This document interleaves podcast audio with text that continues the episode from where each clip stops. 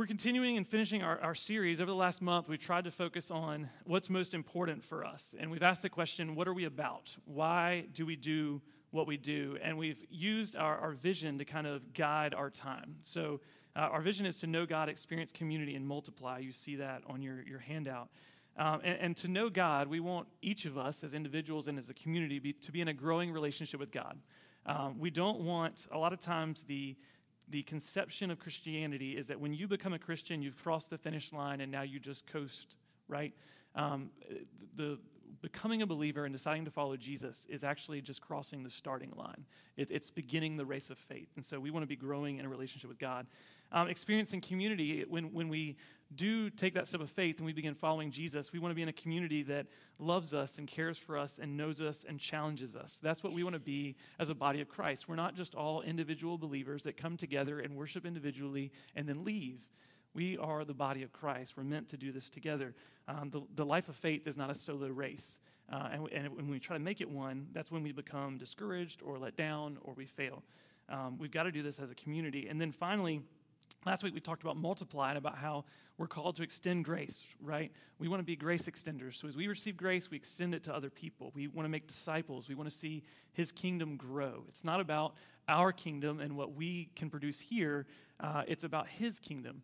Um, and one of the things that I've become convinced of as I've kind of watched the, the church movements over the last 20, 30 years, um, it seems that as churches grow bigger, so you, you picture like when I was growing up, a 200 to 300 person church would be a pretty big church. Um, nowadays, you know, uh, the big churches are 5, 10, 15,000 people. But as, as, churches grow bigger, the, the interesting thing about if you take community demographics, um, there's not more people in that community following Jesus. The, the percentages are almost the same and oftentimes lower. Uh, and so, what, what ends up happening is what Christians are doing are they, they're concentrating themselves in fewer churches. So, there, there's, there's fewer churches actually happening, um, but we're just concentrating in smaller or smaller amount of churches in bigger groups. Um, but there's not a disciple making movement. And, and, that's what we want to that's what we want to be. We don't want to be someone that just gathers a bunch of people together and, and we're not making a difference out in our community. Um, and so, what I wanted to do today, as we kind of wrap this up, and we're going to be moving on. Eventually, we're going to be uh, we're actually going to be looking, walking through the book of Romans. So get ready; that's going to be fun. Um, but I want to walk through a passage where all three of these elements are happening, and, and we've walked through. I think we looked at it in Matthew uh, probably a few months ago, but I wanted to look at um, this story in Luke because all three of these elements, knowing God, experiencing community, and multiplying, are in here. So this is Luke chapter five, verses twenty-seven through thirty-two. So if you have uh, your Bible's with you, you can turn to Luke 5 27 through 32. So here's what it says After this, he went out and he saw a tax collector named Levi sitting at the tax booth. And he said to him, Follow me. And leaving everything, he rose and followed him. And Levi made him a great feast in his house, and there was a large company of tax collectors and others reclining at table with him, with them. And the Pharisees and their scribes grumbled at his disciples, saying, why do you eat and drink with tax collectors and sinners?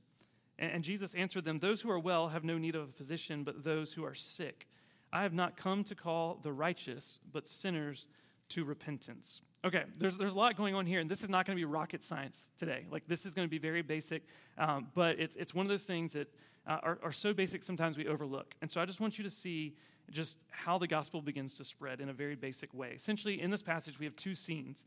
Uh, we have the first scene where Jesus calls Matthew, and then we have the second scene uh, at, at Matthew's house. And all three elements of knowing God, experiencing community, and multiplying are in both scenes. So let's just take a look at both scenes. Verses 27 and 28 is the first scene, and it's the calling of the disciple Levi. Uh, you would know him as Matthew. He's the one who wrote the book of Matthew. Uh, some of you might wonder, like, well, why is he called two different names? Um, there's, there's a lot of people who have a lot of possible answers, um, but I'll give you two, and, and you, can, you can debate which one you think is right. Some speculate that Matthew is his Greek name and that Levi is his Hebrew name. So, so Levi's doing the Hebrew route, I'm doing the Greek route. I don't know. Um, others say that Matthew would be his Christian name, and some have speculated that Jesus, and this is not in the Gospels, so don't take this as gospel truth. Some think that Jesus might have even given him the name Matthew because it means gift of God. Um, regardless, we're confident that this person, Levi, in this passage is the disciple Matthew.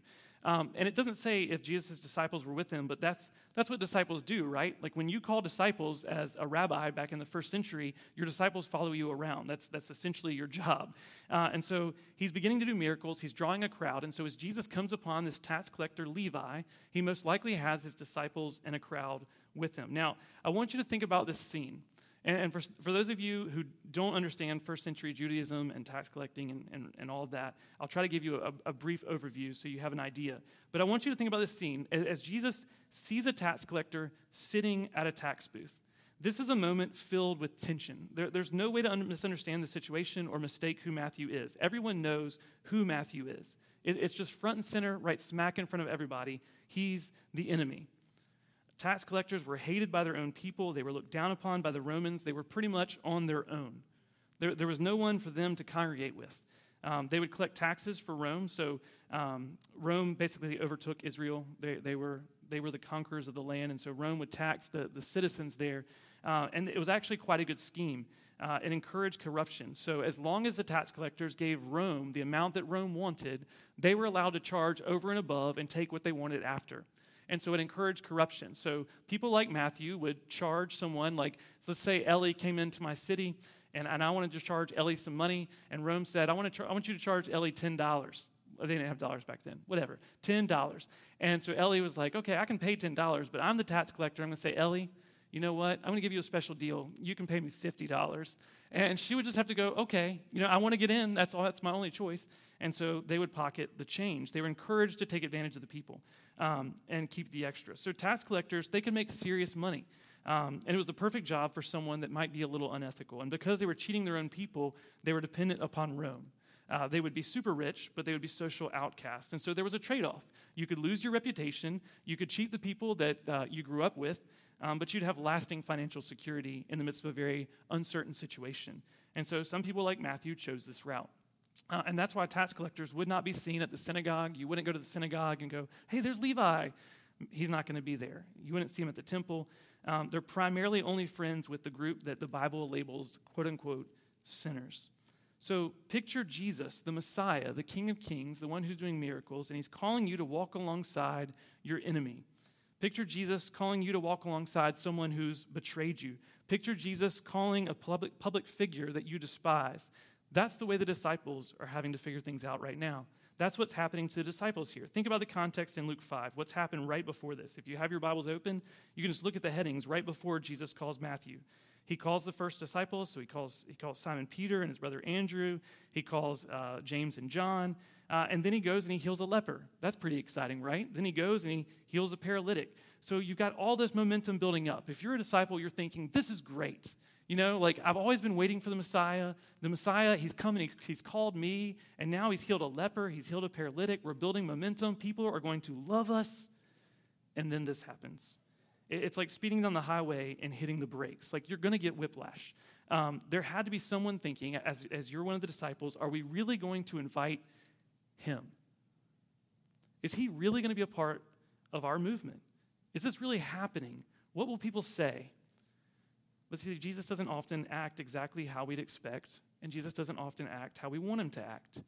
He invites Levi to know God. Literally, it's an invitation to know Jesus, to follow him, to sit at the feet of Jesus, as David preached on three weeks ago, to learn from him. He invites Levi into a community that Levi had not had. Jesus welcomes him into the community of faith. He says, Come be a part of my family. No one may accept you now. The Romans, they look down upon you. The Jews, they cast you out, but you are mine. He's making a disciple, the multiply part. He's literally gained a follower, just not the one that anyone wanted, just not the one that anyone expected. And so, what does Levi do when Jesus calls him? He says, it says that he, leaving everything, he rose and followed him.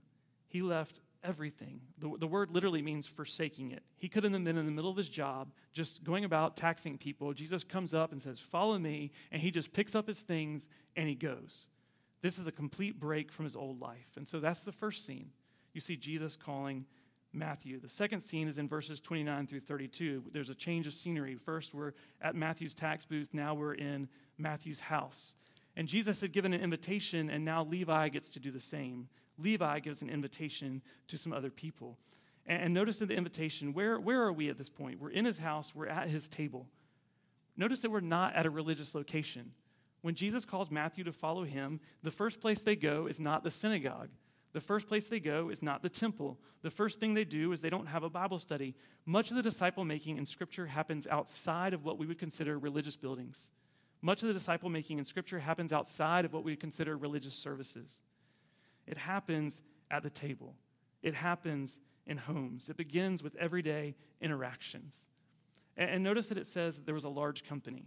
Imagine Jesus, you know, he's calling this tax collector, and if you're Peter, or if you're Andrew, or if you're James and you're John, you're good Jewish men, and you don't like the tax collector, and all of a sudden Jesus not only invites him, but you're going to his house. And he's not just inviting one or two friends, he's inviting a very large company of people. This is a party. He wants everyone to meet this Jesus, and he invites the only people that he knows to invite. No one else is going to come, but he knows the people who will come, the only ones who would associate with him other tax collectors, other sinners. And so you have Jesus and his disciples eating a dinner with the lowest rung of first century Jewish society. Like literally the people that you would never expect the Messiah to go and sit with and eat with and talk with and laugh with and have a good conversation with. And he's there. It had to have been a crazy sight, and that's why the Pharisees and the scribes, they get all upset. You see them grumbling and they question the disciples, "Why do you eat with tax collectors and sinners?" It's a good reminder, guys, that if you're walking with Jesus, you can't be too concerned about appearances. You really can't. Uh, we want people to wonder about our church. We want people, when they come to our church or they come to one of our gatherings, for there to be people there that they might consider unsavory. we, we want, when we, when we gather together, for there to be people, be people there that other people might go, Why are they here? How would you allow them to come and be a part of what you're doing? Don't you know who they are? Don't you know what they do or what they've done? And we'd say, yes. And God is working in them just as He's working in us. They're not perfect. We're not perfect. We're sitting at Jesus' feet and we're watching Him transform us. We're watching Him transform them. And so Jesus tells them, He says, Those who are well have no need of a physician, but those who are sick. He says, I've come not to call the righteous, but sinners to repentance. Jesus came for those who need a Savior. If you're sick, but you pretend like you aren't, I, I, I am uh, I'm definitely one who doesn't like going to the doctor. And there's been times when um, I'm a little bit delayed on going to the doctor. And so when I'm delayed in going to the doctor, what happens? I don't get better. like, if you're sick and you need a doctor, you got to go, or they can't help you. You have to recognize your condition. And, and we, as, as believers in Jesus, as followers of Him, we're those who have recognized our condition. We've seen the di- difference that Jesus makes. And all we're doing is we're inviting others to see it as well. And so we have Matthew inviting other people to have an opportunity to know God. Jesus, he calls them to repentance. Notice that he's not excusing their sin. It's, he's not, it's not a free ticket to staying in your former life, but he's extending grace to those who need it, just like we need it. Imagine how many people have extended grace to these people before in their life. Probably not many. But Jesus extends them grace, and Matthew helps get them to him. I would also say that the disciples knew God better after this moment, too. If you were one of the disciples and you're sitting alongside Jesus and all these tax collectors and sinners, and you're wondering, okay, this is not exactly how I expected the Messiah to do things. And then he's answering these Pharisees and these scribes by saying, This is exactly what I'm here for. He, they're having to kind of reorient their worldview. He, they had to open themselves up to a new paradigm for ministry. He had to expand their eyesight to include people that they never would have thought to include. So we also see experience community in this passage, and what a beautiful, odd, controversial, and probably a little contentious community. Can you imagine what those people would have talked about at that first dinner? You've got fishermen raised on the Jewish law, and then you've got tax collectors, and then you've got sinners, which, you know, is a whole cast of different people. Like, what did they talk about when they first gathered together? Was there, you know, did they all sit at one end of the table while, you know, someone else sat over here? Like, how did they begin to intermingle? Imagine how awkward that would have been that first time. And as they begin to learn to love each other despite their differences because they're united in Jesus. But they began to experience a community that neither of them had experienced before because before their community only extended to people who were just like them. And what a terrible, you know, uneventful community that is. But now community is broadened to the people that we're not like. Sometimes we, we tend to separate our two worlds as Christians. We, we have our Christian community and we have our non Christian community. We, we, we hang out with our Christian friends on Sunday or small group time, or, you know, we'll have a dinner with our Christian friends, and then we'll go have a dinner with our non Christian friends. And what I would encourage you to do is the same thing that Matthew has done and Jesus has done here is mix it up. Bring your Christian friends and your non Christian friends together. Don't keep your two worlds completely separate. Invite them out for ice cream and bring them all together. Have a cookout, bring them all together. Bring them into your home, have a game night, do something, but bring them together. We don't have to keep those two worlds separate, and I think the biblical witness is that it's better when we don't. And again, the greatest witness to Jesus is done out there. Our greatest witness is not done in here. Our greatest witness is done out there, where Matthew took the tax collectors and sinners to his house, to his table. Yes, we want to bring people in here, and it would be great, you know, if we could fill every pew in here and everyone was singing, it would be a great time. But our number one priority is not necessarily to fill these pews. Our number one priority is to bring people to Jesus, and it's best done by going to them and not trying to hope that they come here one day. So they multiply, literally, what Matthew has done. Just like we talked about last week, where we talked about grace extending to more and more people so that Thanksgiving could go up to the glory of God. Matthew has received grace from Jesus, and he's not just kept it to himself. He hasn't gone, I can't believe Jesus accepted me, and then he goes and he just, you know, stays in his room or he goes and follows Jesus but never does anything about it. His first thing he does is he invites Jesus to come and see his friends. Hey, come see this guy who invited me to follow him when no one else would be around me. Come see this Savior. Come see this Messiah. It's literally multiplying, like what we talk about. So, how do we begin to apply this passage? I told you it's not rocket science, it's very easy to see what's going on. But just seriously think about how do we begin to apply what we see in this text? And, and I think it begins by cultivating gratefulness for what God has done in our lives. Why did Matthew go and tell the other tax collectors and sinners about Jesus? yes, Jesus was the Messiah, and I'm sure there was something probably charismatic about him, and maybe he heard about the miracles and things like that. But I would imagine probably the number one reason why he went and told his friends is because he was extraordinarily grateful that God would choose someone like him. You know, I think I've grown up in, in, in the South and I've been with religion, and, and for, I think for 16 to 20 years, I didn't quite understand how much I needed Jesus and how grateful I was that he came for someone like me. I thought I was pretty good. I thought, you know, just that Jesus should accept me. You know, like, I, you know, I didn't realize how deep of a need that I had. But when we realize how deep our sin runs, we realize how deep his love runs. And we can be grateful for that. And so I think it begins by cultivating gratefulness. If you want to do a good word study sometime, look up the word uh, thanks or grateful. Um, just go type it into like any kind of Bible software. You can even Google it. Um, just like Google thankful verses in the New Testament. And, and almost in every letter in the New Testament, you'll see some, some, some admonition to being thankful. And it's always in a very surprising place. And, and, and it's kind of made me realize recently that one of the defining characteristics of a believer is how grateful they are. And it's kind of a condemning thing too, because in a lot of our churches, I know there were some churches. I'm not, I'm not against the church, so I don't want to seem like that. But and there were there were a lot of people that I met in church growing up that were extremely bitter, that were extremely hostile, and you didn't see this kind of gratefulness overflowing into their life. And that's what we want to see. But Jesus has given us hope. He's invited us into his family. And I'm convinced that the more grateful of a church that we become, the more likely we are to share with others. And so as we gather together and as we sing of his praises and as we sing of what he's done for us, may it compel us to go and share when we leave. We want to understand what God has done and we want to encourage each other with it. That's what leads to the multiply part. That's why something like Thursday was so good when we were sharing about what was going on in our lives and about how God was building us up in faith and about how we were taking it to our neighbors and to our community. That's how multiplying is done. We want others to know what we have. If you were to take a circle and you were just and you were to just plot it down right on the outside of this building, or you can take kids or kids or wherever your house is, and you put it within two to three miles, we'll say of this building, just put a circle down within two to three miles, and you think about all the people within that bubble who don't know the love of God.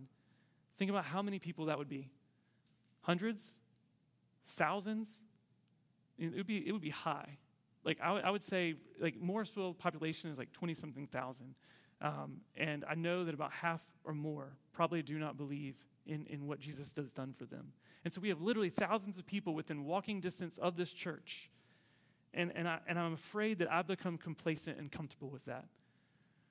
Like, I, I want to say that I care, but my life doesn't demonstrate that. Not, not fully. And I never want to become complacent or comfortable with that. Most of them, guys, they won't come to a church service. What, the way that we're going to love people, the way that we're going to demonstrate grace to them, the way that they're going to come to know Jesus is by getting into their homes. It's by loving them and serving them with all of our hearts, with all of our minds, with all of our hands and our feet, with all of our resources, with all of our time. It's the day to day love, it's the day to day witness, it's the day to day prayer that's going to begin to change our community. And that's the kind of community change that I want. I don't want people to just come from different churches all over the community and go, okay, the bridge is better. That's not the point. That's what I said that that's happening at the beginning of the service, where there's more people going to more, one church than ever, but there's nothing happening community wide. I want to see these thousands of people begin to come to know Jesus. And, and some might say it seems like a lot of work. That's actually what someone told me when I, when I told them about disciple making one time. They said, It seems like a lot of work. It's, it's a good Christian friend that I know. And I, and I would agree, it, it is a lot of work, but, but, but not really. It's just changing how we think about using our time, it's just changing how we think about using our energy. It's not concentrating so much on this one hour of time Sherry can, Sherry can confess to this. Like, I, I have a struggle with, like, I want to make this one hour of time so compelling for you. And, and, you know, I want to bring in as many people. And I can get really stressed about this one particular hour of time. But our, our ministry is so much more than that. Discipleship happens out there it's by practicing small steps of obedience. That's why prayer night was so encouraging to me to hear every single person on that call to say, here's who I'm praying for, here's who I'm thinking about, here's who I'm reaching out to, here's how you can be praying, and to be able to pray with each other in that way. That's the heart that we want to cultivate. We talked about what does it mean to be devoted to prayer. We had one prayer night about community. We need to have another, and we need to have another, and we need to have another. Uh, what I've what I've hoped to do, and I'm I'm, I'm and I'm sure I'll fail or stumble at some point, and that's where grace is needed. Um, is I'm, I'm hoping to take every one of those prayer requests and pray for one of those each time. So I'm praying for each one of you to be reaching out to your neighbors and community every single day and, and let you know that I've prayed for you and to encourage you in that. But that's what we should all be doing. We're in this together. That's the kind of heart we want to cultivate. So as, as we close up, I just, I just want to encourage you with this. Who is your one? You could have more than one that you're thinking about as far as wanting to know Jesus, but who just just think and concentrate on one person or one family. Who's who's the one person that comes to mind right away that you're like, I want them to know the love of Jesus. And I want you to commit to begin praying for them. On your handout, I, put these steps of obedience. Just and I gave you some ideas for this week. Obviously, we want to share the gospel with them, but these things perhaps are, are, are the beginning of that relationship and opportunity to share. So that with that one person Find a specific time each day, pray for them. So if, there, if there's a time every day, build a habit in. If you eat lunch at a certain time, say that prayer at lunch. You know, if you eh, people can work out every day, you can find five minutes to pray for someone every day, right? So pray for that person every day. Maybe you can share a meal with them. Maybe you can serve them in some way if they have a felt need. Find an opportunity to encourage them. Ask them what they believe about Jesus. I told you last week one of the greatest ways that you can share your faith is just by simply saying, What do you think about Jesus? Listen to people. Have conversations with them. But who's your one?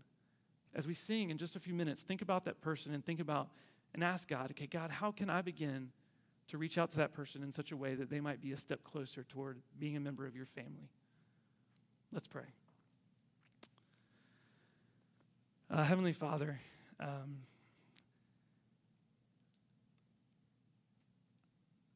I'll, I'll just be really transparent, and I think I should always be transparent, but I honestly get tired of preaching sermons um, sometimes because I and it, it's not it's not anything that I think we shouldn't preach sermons, but it's it's more of like we can talk about things all day long, but God, I want to see it done. And God, I'm so grateful for the little steps of faith that I've seen begun to to take fruit and or take root and bear fruit in, in my life and in the people in here's life. It's so good to see this group of believers beginning to understand how to make disciples, beginning to take steps of faith toward praying for those who don't know you, toward caring for those who don't know you, toward encouraging each other to, to do these things. God, I'm grateful for the kids' club that was able to be done in my backyard on Sunday and, and the, the kids that came that don't know you. God, I'm grateful for the, the prayer night. And so, God, I, I may be tired of preaching, Father, but we should never, we should never stop sharing and talking But God, may we be grateful for those little steps of faith that we're taking. God, would you help me see that there's, there's fruit taking hold, there's fruit growing. God, I pray that you would encourage each and every person here today that you can empower them to reach their community. You can empower them to reach their neighbor. You can empower them to reach those at, at work. You can empower them to reach those at school. That the, the spirit that dwells within us is the same spirit that rose Christ from the dead. God, embolden us. God, help us to understand the, the grace that you've given us in such a way that it empowers us to go out. God, thank you for how encouraging these people are to me. And God, I pray that we might encourage each other this week to continue to be your hands and feet, to continue to be your witnesses in Morrisville and Cary and Apex and Raleigh. May your kingdom come, may your will be done. May grace extend to more people. In the name of Jesus, we ask that. Amen.